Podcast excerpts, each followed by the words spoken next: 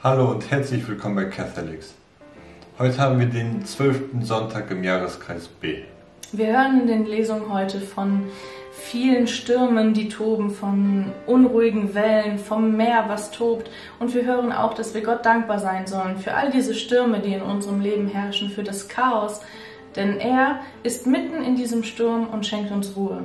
Wir freuen uns, dass du dabei bist und wenn du die Lesung noch nicht gelesen hast, dann halte das Video ganz kurz an, schau in die Beschreibung, lies dir die Lesung durch und genieß unseren Impuls für dich.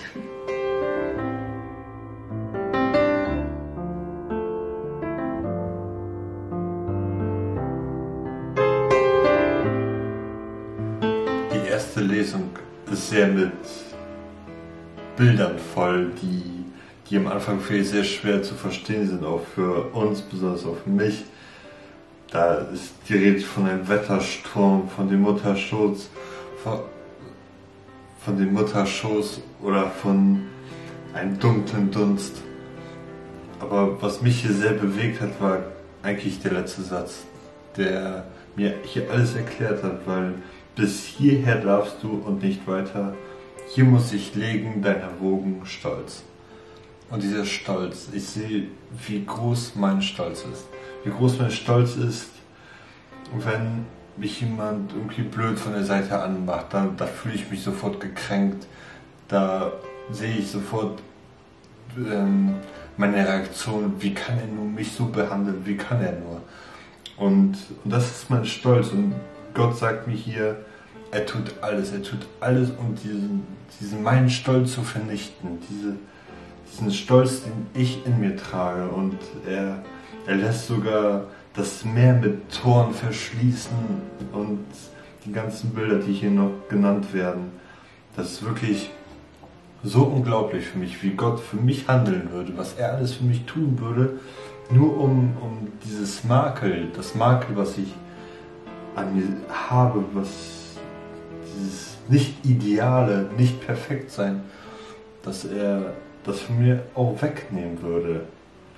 Aber er ist auch akzeptiert. Also er, die, die Lesung zeigt mir auch, dass, dass der Stolz mich kaputt macht, dass er mich vernichtet und, und Gott liebt mich mit meinen Marken. Er liebt mich so, wie ich bin, aber die Lesung zeigt mir auch, dass der Stolz, den ich habe, mich auch vernichten kann. Mich, mich und die anderen, dass, dass er Relationen zerstören kann, kaputt machen kann und und jetzt sehe ich auch, dass dieser Wettersturm vielleicht so auch symbolisch für diesen Stolz ist, der vielleicht so ganz Zeit ruhig dahin wiegt und da ist, aber dann plötzlich wie ein Sturm, wie so eine geballte Kraft einfach plötzlich hochkommt und wie ich meine Emotionen dann in diesem Moment auch nicht beherrschen kann, mich nicht kontrollieren kann nur weil mich jemand von nebenan blöd anmacht, dass ich leise sein soll, dass ich mich anders verhalten soll, dass ich etwas tun soll, worauf ich keine Lust habe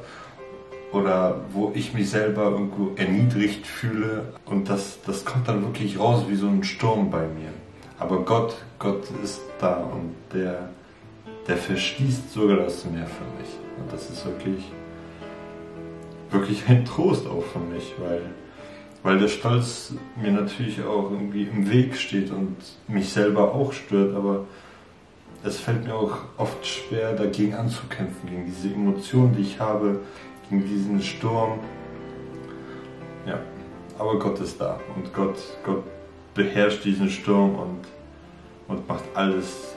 Er verschließt, er setzt Riegel und Tore, damit dieser Stolz irgendwo auch ein Ende hat wir bekommen mit dem Psalm auch eine Antwort auf die Lesung und äh, mich hat dieser Antwortpsalm heute sehr angesprochen. Denn hier heißt es im Vers 28, sie schrien zum Herrn in ihrer Bedrängnis und er führte sie heraus aus ihren Nöten. Das ist für mich auch eine Einladung von, Mike hat von diesem Sturm gesprochen, von diesem Stolz, von diesen Schwachheiten, die vielleicht hochkommen oder auch nicht hochkommen, die wir in uns tragen, dass wir eingeladen sind, dem Herrn alles mitzuteilen, ihm zuzuschreien und ihm wirklich zu sagen, hilf mir, weil ich es aus meiner eigenen Schwäche nicht kann, aus meinen eigenen äh, Kräften kann ich nicht äh, mich befreien aus diesen Nöten. Das ist auch eine Einladung vielleicht für dich in der Situation, in der du dich gerade befindest, einfach laut loszuschreien und zu sagen, Gott hilf mir. Das ist auch eine Form des Gebets. Du kannst Gott auch anschreien in deinem Gebet. Wir haben im vorherigen Sonntag gehört, dass Gott eine Beziehung zu uns möchte, dass wir auch eingeladen sind, eine, in eine Relation mit ihm zu treten und Du kannst in dieser Relation Gott auch anschreien und sagen, hilf mir, ich, ich brauche dich jetzt wirklich, weil ich es aus meiner eigenen Kraft nicht schaffe. Und im letzten Vers heißt es dann, dass sie dem Herrn danken sollen für seine Huld, für seine Wundertaten an den Menschen. Das heißt, Gott gibt auch Antwort auf dieses Schreien. Gott reagiert auch. Er ist nicht einfach nur eine Mauer, die du anschreist und da kommt nichts zurück, sondern Gott handelt und Gott wird handeln und wir sollen dankbar sein für die Wundertaten, die er dann auch vollbringt, für diese Tore, die er schließt in, im Meer, was eigentlich unmöglich ist. Aber für Gott ist das möglich. Dann mache ich weiter mit der zweiten Lesung. Hier hat mich auch eigentlich das Ende sehr bewegt, also eigentlich die komplette Lesung, dass, dass Christus aus mir einen neuen Menschen macht, dass er etwas komplett Neues macht, etwas Neues schöpft. Und das habe ich sehr auch in meinem Leben gesehen, besonders auch in unserer Relation, in unserer Beziehung, die begonnen hat, weil wir auch am Anfang unserer Beziehung in eine Gemeinschaft eingetreten sind, wo, wo Christus aus mir auch einen neuen Menschen gemacht hat, weil ich vorher auch ein anderes Leben gelebt habe, ein, ein sündhaftiges Leben, ein nicht mit Gott, wo Christus nicht ganz nah bei mir war und, und er hat anschließend aus mir wirklich einen neuen Menschen gemacht, auch mit Hilfe von Nathalie als Werkzeug, wo, wo ich wo ich eine neue Schöpfung quasi bin, so wie es hier auch steht. Und hier steht auch am Ende, wenn also jemand in Christus ist, dann ist er eine neue Schöpfung. Das Alte ist vergangen, siehe, Neues ist geworden. Und ich sehe auch, dass das Alte vergangen ist. Aber ich sehe auch, dass es mich oft einholt und äh, Gedankenspiele in meinem Kopf äh, stattfinden oder ich wieder in eine alte Sünde falle oder sonst was. Aber, aber sobald ich wieder zur Beichte gehe, sobald ich Christus wieder in mein Leben einlade, werde ich immer wieder neu erschöpft. Ich kann wieder jedes Mal von vorne anfangen. Jedes Mal ist es ein neuer Start für mich. Ein neues, neues Ich, wo ich von vorne anfangen kann. Und Christus, Christus ist wieder in meinem Leben. Mich hat in der Lesung angesprochen, einer ist für alle gestorben, damit die Lebenden nicht mehr für sich leben, sondern für den, der für sie starb und auferweckt wurde. Das ist für mich ein tiefes Geheimnis und eigentlich ist es auch das Geheimnis des Glaubens, dass wir, dass wir alle nicht nur für dieses irdische Leben leben und sterben, sondern dass danach etwas kommt. Das ist diese große Hoffnung. Das zeigt für mich diese unendliche Liebe Gottes, dass, dass er seinen Sohn hingibt für mich, für dich, für uns, dass dieses Leben einen tieferen Sinn hat. Und dieses, dieser Sinn liegt im Prinzip im Sterben, liegt darin, auch füreinander zu sterben, sich, sich hinzugeben für den anderen, Dinge aufzugeben, die mir vielleicht wichtig sind, aber für einen tieferen Zweck, für einen guten Zweck, für einen besseren Zweck. Dafür, dass, dass ich Dinge ansammle, die nicht wertvoll sind hier auf der Welt, sondern für das Leben danach geschaffen sind. Diese guten Taten, von denen wir auch schon mal gesprochen haben. Aber das ist auch ein, dieses tiefe Geheimnis des Glaubens, dass Gott wirklich seinen Sohn hingegeben hat für mich und für dich, gestorben ist, für all die Dinge, die wir, die wir machen in unserem Leben, dass jemand dafür schon bezahlt hat, dass ich irgendwann, wenn ich meine Augen das letzte Mal schließe, vor Gott stehe und er mir aufzeigt, was, was ich alles gemacht habe oder nicht gemacht habe in meinem Leben, und, und Gott dafür einsteht und sagt, für das alles habe ich schon bezahlt. Ich habe für das alles schon bezahlt und du kannst wirklich eintreten in diese Barmherzigkeit Gottes, in diese Liebe Gottes, die mir ein ewiges Leben verspricht.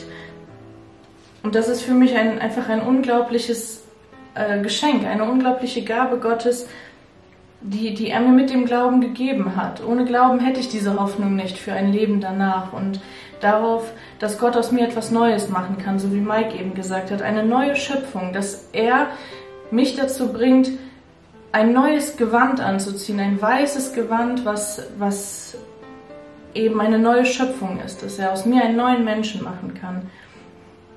Das Evangelium ist heute aus Markus und wir hören von einem Sturm, der, der tobt und was ich witzig fand in der Lesung ist, dass trotz diesem ganzen Wirbelsturm und der Unruhe, dass äh, Christus im Boot lag, das fast unterging, weil wir hören, dass sich schon Wasser im Boot äh, begonnen, hat, begonnen hat zu füllen.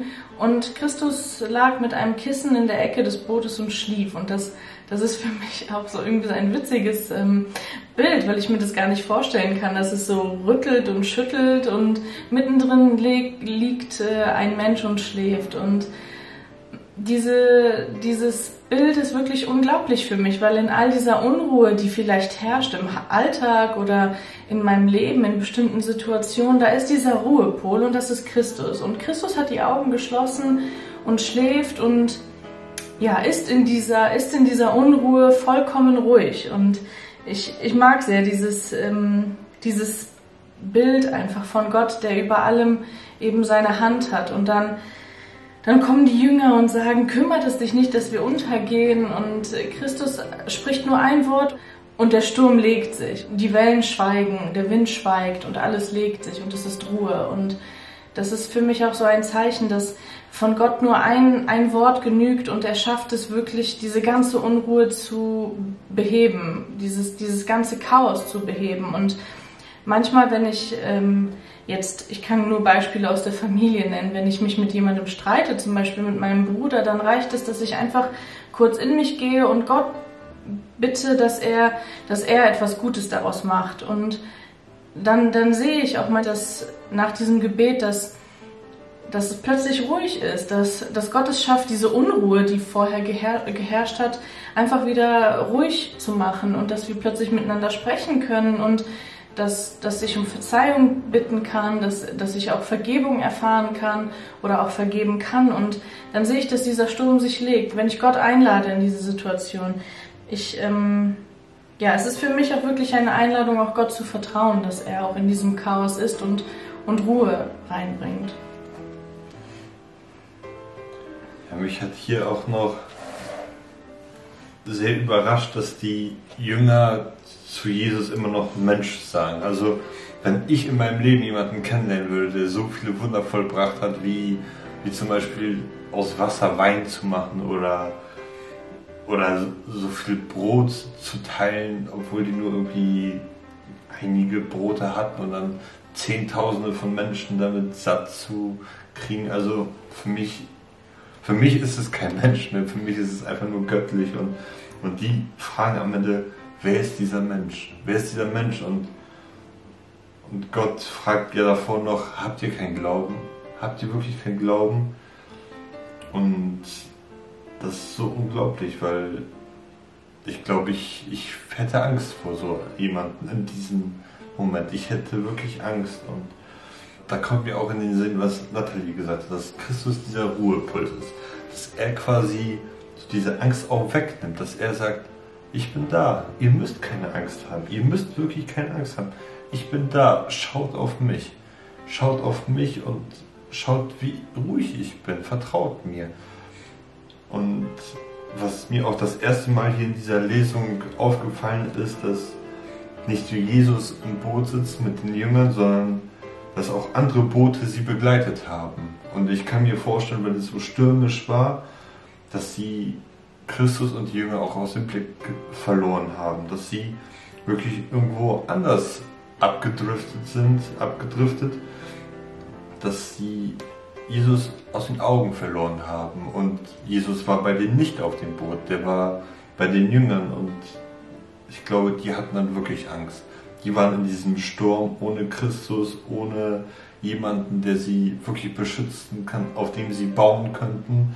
Und dann sehen sie noch, dass das Boot von Jesus verschwunden ist, dass sie vielleicht alle anderen auch verschwunden sind, dass sie nun alleine auf sich gestellt sind in diesem Sturm, wo das Wasser quasi ins Boot reinfließt schon und, und sie eigentlich dem Tod, dem Tod wirklich Auge in Auge schauen müssen und einfach Angst haben, zu sterben. Okay, das war, das war es jetzt.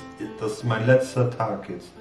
Und es ist auch oft in meinem Leben so, dass wenn ich Christus aus den Augen verliere, dass ich so eine Leere empfinde, dass ich mich alleine fühle, dass ich hilflos bin und einfach nicht weiß, wo ich jetzt lang gehen soll. So wie in diesem Sturm, dass ich nicht mehr weiß, in welche Richtung ich jetzt segeln soll, in welche Richtung ich jetzt blicken soll, weil ich keinen Anhaltspunkt mehr habe, dass ich auf der offenen See bin und einfach hilflos bin, einfach nicht mehr weiß, was ich weitermachen soll. Und Christus gibt mir hier aber auch so eine Antwort, weil auch wenn ich ihn nicht sehe, auch wenn er nicht bei mir ist, nicht im Boot ist und ich das Gefühl habe, dass er irgendwo in der Ecke hockt und schläft und sich um nichts kümmert, sagt Christus hier, hab keine Angst. Wieso hast du Angst? Ich bin doch da.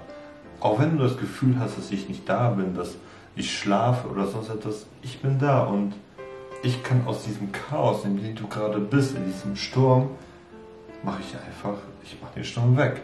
Ich mache daraus einfach wieder so einen Sonnenschein und, und das ist so ein Gefühl, das jeder kennt, das bestimmt du auch kennst, dass du so eine Hilflosigkeit kennst und und Gott sagt dir und besonders jetzt auch mir, hab keine Angst. Ich bin da, auch wenn du das Gefühl hast, ich schlafe, dass du mich nicht spürst, dass du mich nicht siehst.